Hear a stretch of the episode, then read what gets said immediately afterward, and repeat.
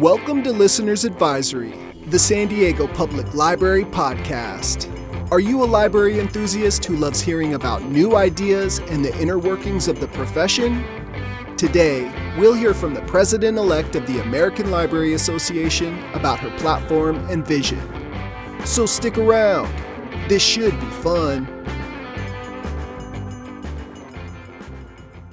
Hey, San Diego, it's Trevor from Listener's Advisory. And I strongly advise you to listen to this next interview. Why?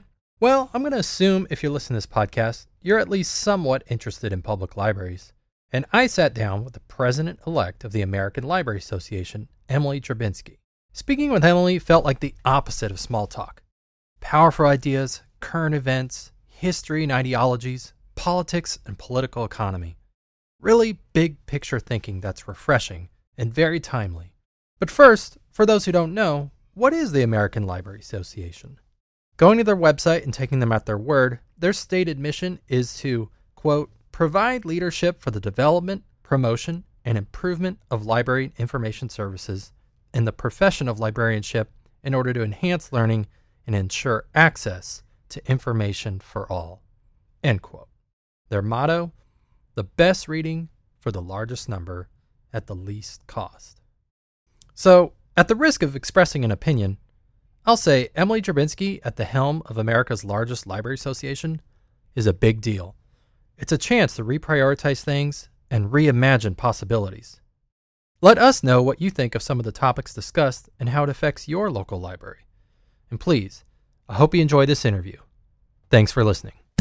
Hello and welcome to Listeners Advisory. Uh, my name's Trevor Jones. I'm the branch manager of the College Rolando Branch Library with San Diego Public Library. And joining me today is new president elect of the American Library Association, Emily Drabinski. I am so honored to have her on the show today. Uh, Emily, hi, how's it going? It's great. Super sunny day here in New York City. Really glad to be on the show, Trevor. Thank you. Uh, well, again, thanks for coming. This is exciting. Now, I understand we're the uh, first interview with you after the election. So, congratulations. Yeah, thank you. I'm thrilled. I'm just going to take some time to kind of find out more about your vision of things to come and just library issues at hand, uh, what folks should be talking about, or, or maybe what they want to hear more about from you. Mm just setting things up again for more of our general listeners. I know mm-hmm. folks in library land may know your name. What what exactly are your duties now as the president elect? Sure. So I've been elected and I will take office as president elect of the American Library Association at the conclusion of the ALA annual meeting uh, at the end of June. So it will really sort of kick into gear at the beginning of July. I'll spend a year as president elect, and that's a lot of planning. So I'll be pulling people together for my sort of presidential year, getting my comrades set up for who I want to be sort of working with me in that year, and getting to know the ropes of the association, I guess, and learning more about what everybody's doing. Uh, and then I will be president the following year, so 2023, 2024. And I, everybody's telling me it's a whirlwind, but I think it's a lot of talking to librarians and library workers and people who care about libraries, which is sort of everybody, or it should be. Uh, and then I'll spend a year as past president, which has its own set of duties. But so it's really, I'm looking at it as like a three year term uh, that begins July 1, where I will, I don't know, be president of the ALA or part of the team. Um, so this one's like a super broad one, take it any sure. direction you want. But again, just kind of setting things up for folks that, that may not know or they hear some. I mean, if, if larger media doesn't focus on this, but it certainly uh, folks in libraries talk about it. What are some of the biggest issues facing libraries today, but especially public libraries, in your opinion?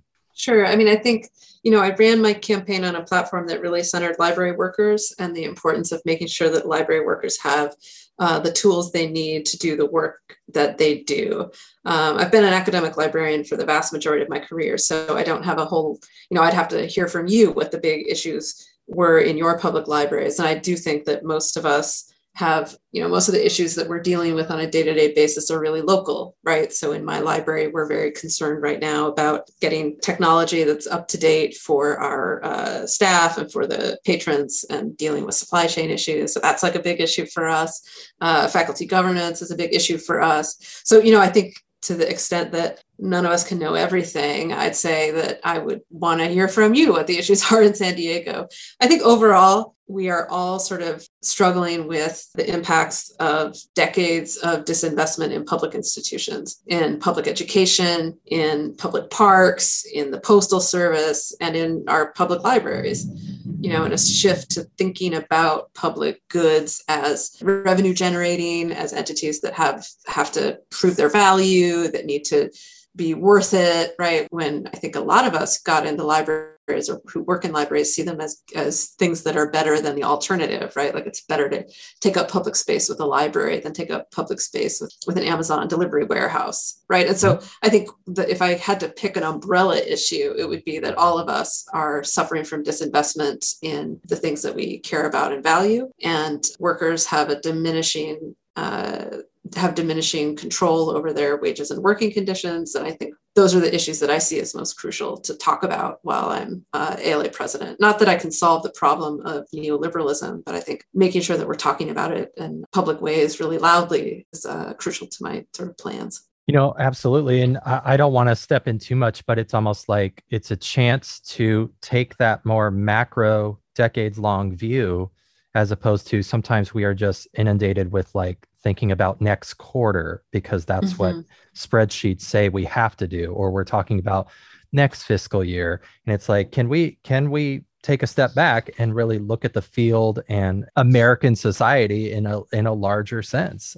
Absolutely. Because if i'm just looking a quarter ahead i'm only looking a quarter behind for explanations to the problems i'm facing. And so like a lot of us sort of dealt with like a lot of library workers, COVID hits, and all of a sudden I'm a frontline worker dedicated to distributing, you know, COVID tests and COVID vaccines. And like I'm the only functional node of circulation left in society. So I've got to do everything from making sure that students have the books they need for school to making sure that they don't die from COVID. And like I'm just trying to go to work every day. And I'm a person with a family also. And so if we just look a quarter back, we can blame maybe the immediate boss, or we can point the finger at like who came before us in this job. And the problems are much bigger and broader than that. And I think mm-hmm. it's going to be really important for us to tie the sort of everyday problems that we're facing in our own workplaces to sort of bigger social and economic and cultural factors that have left us, abandoned us to these really terrible choices to either give all of ourselves to our work in such a way that the person that needs needs Narcan in our library gets it, and trying to preserve our own sense of dignity and self-worth. And you know, so that like that's the tension. So I think a broader view is is is really crucial. If we're going to fight the sort of size of fight, I think we need to be fighting right now. That's great. I love it. Well, let, let's keep going. Let's, there's so many threads there. So I'm going to mm-hmm. pick them up and we keep great. going. And, you know, folks, um, Google your name and some of the campaign, uh, and even prior to the campaign. So you frequently reference the phrase library workers. Can you talk mm-hmm. about why this language in particular is so important for building solidarity? Yeah, I mean, I think the there are lots and lots of debates about the value of the MLS and the sort of need for professional status in libraries. And I think you know, I've written a little about that. I think in feminized professions, in feminized fields like teaching, nursing, social work, libraries, professionalization is part of how you make claims for more resources, right? So I have the MLS, I'm degreed and I'm professional, and therefore I'm worth more money. And so you have to pay me more money. And that's like, that's not wholly unreasonable, right? We think about all the different strategies we use to get sort of pieces of the pie as workers and professionalizing is one of those things but also has this double effect where it produces inequality in our workplaces so i have librarians and then i have staff who make half of what librarians make often doing very similar work right or you know and that is not cool. You know like that's my my big political analysis right? That's that leads to lots of like damage right? It both it depresses wages for library staff and it produces these conflicts when really all of us are in it together. Like all of us you know if we are all in the library because we want to have do meaningful work that contributes to the life of our communities while also sustaining our own lives we have to remedy that so it's not like saying library workers does anything automatically to remedy that but it is a reminder that everybody's working in the library and that if we want to win you know, and we can talk more if you want to about what I think a win is. If we want to win, we're going to need everybody in, and that means that everybody has to sort of see themselves in each other and be in solidarity with one another. And it's going to mean that we have to put all of our attention towards raising the wages of those making the least, because that's the only way that we're, you know, that we're going to have any integrity as sort of a, a movement of library workers seeking a sort of a better world. Absolutely. And, you know, to piggyback on that, I don't think it's controversial to say, in my experience, I think most people would agree. You work in public libraries for so long, mm-hmm. you'll notice the paraprofessional staff are usually overwhelmingly people of color. Mm-hmm. There are people that are local. Like when I worked in the Bronx, I worked with paraprofessionals that were from the Bronx. And yeah. that job was the best job that they were going to get in that area. Mm-hmm. But then the professional staff, the librarians, tended to be white. You know, I'm not saying mm-hmm. what there are exceptions, of course, and tended to be pretty geographically mobile, like the type of folks. You know, I mean, I wasn't from New York. I had moved to New York. I was going to, I was getting my MLS at uh, mm-hmm. uh, CUNY Queens, okay. and uh, like all the other MLS kids, I call them kids. We were all 20 somethings mm-hmm. for New York Public Library. Uh, we were all white, and all the paraprofessional yeah. staff were were black and Dominican and Puerto Rican. And you go to any other major city in America, and I I think you'll find that pattern. So uh, yeah, library workers just kind of gets around that. Yeah, and we've got to bring a class analysis to the work that we do you know and there's all kinds of conversation in the field right now about diversity equity and inclusion that's been super valuable and super informative and that's really made a lot of change possible. But i think it is difficult when you work in new york city right? That like there's plenty of racial diversity in my library you know um, yeah. the division the class divisions are are uh, equally severe and so we need to be able to talk about intersecting systems of oppression so that's race and gender and it has to include class and i feel like that's the piece that you know we shy away from a little bit and you know it's hard to talk about and it isn't it's political you know in a way that i think yes. most of us have sort of come around to the idea that eradicating racism is not like a left right yeah you know politicized conflict. It's just like you know something that we have to do as uh, people who want justice in the world and, and class has to be one of those vectors of analysis too.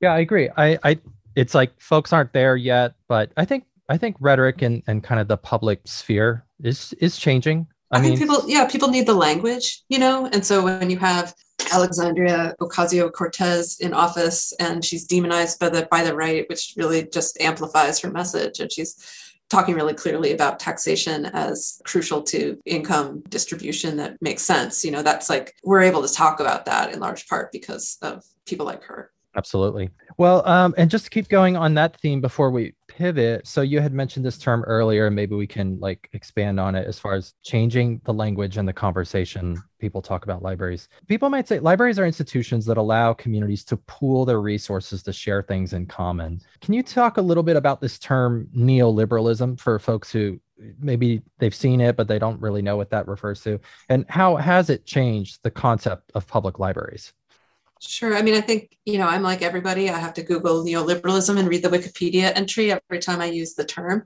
One of the characteristics is uh, a demand that everything turn a profit or be revenue generating. And so you could imagine a world where we valued public libraries the way we value like public playgrounds, you know, which are, I'm sure, are just as political as, as libraries and probably under attack in the same ways. but that's not my field, so I don't really know. But like, we don't ask of the slide at the park at playground if it can it provide evidence that it gives our children a good time right? We're not what's like the data on that slide what's the, the data on this slide? Like how do we know it's doing its job? Like we don't ask that because we know that kids like going down slides and that we if we have slides all the kids can can have a good time at the playground and all of us have kids or no kids or have been kids so we want that and we all agree. And so that's like i would like other public and social goods to sit in the sort of playground category of things that we value because they are valuable because it is good to have a library. It is good to have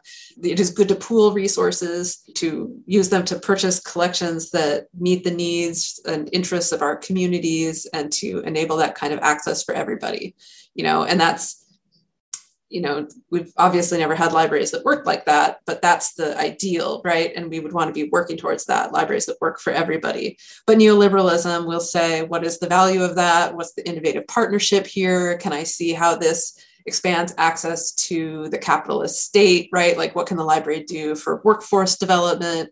Which is not to say that people don't need to be engaged in ways that make it possible for them to have livelihoods, but like the the reduction of sort of everything in the in the social world to the sort of needs of capital. And you you feel that right? Like your library is offering lots and lots of trainings on how to manage your money and how to be an entrepreneur and almost no trainings on how to organize your workplace and form a union. Mm-hmm. and you could imagine a library that provided that kind of programming. But under a neoliberalism it's sort of it's impossible. You know it, it just it's difficult to even imagine. Although so i just said it and you're like well maybe we could do that right I don't know. Maybe we could do that. Yeah, uh, I'm already thinking about it now that you mentioned it. Yeah. That's going to do it for today's episode. I'd like to thank our guest, Emily Drabinski. Be sure to tune in next Wednesday, June 15th, for part two of this conversation. As usual, thanks to Pete Meisner and Luke Henshaw for contributing original music, and a huge thank you to Kelly Peppo, Kelly's been heading up SDPL's massive effort to hire new clerical staff so that we can get our library system fully reopened. For more information on the topics discussed in today's episode, visit us at san forward slash SDPL podcast. This podcast is supported by the Library Foundation SD. For more information on the good work they're doing, visit libraryfoundationsd.org.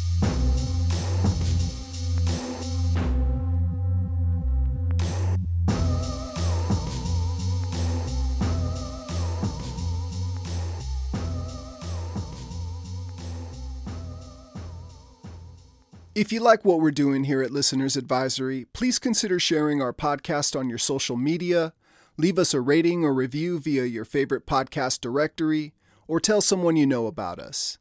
Thanks in advance.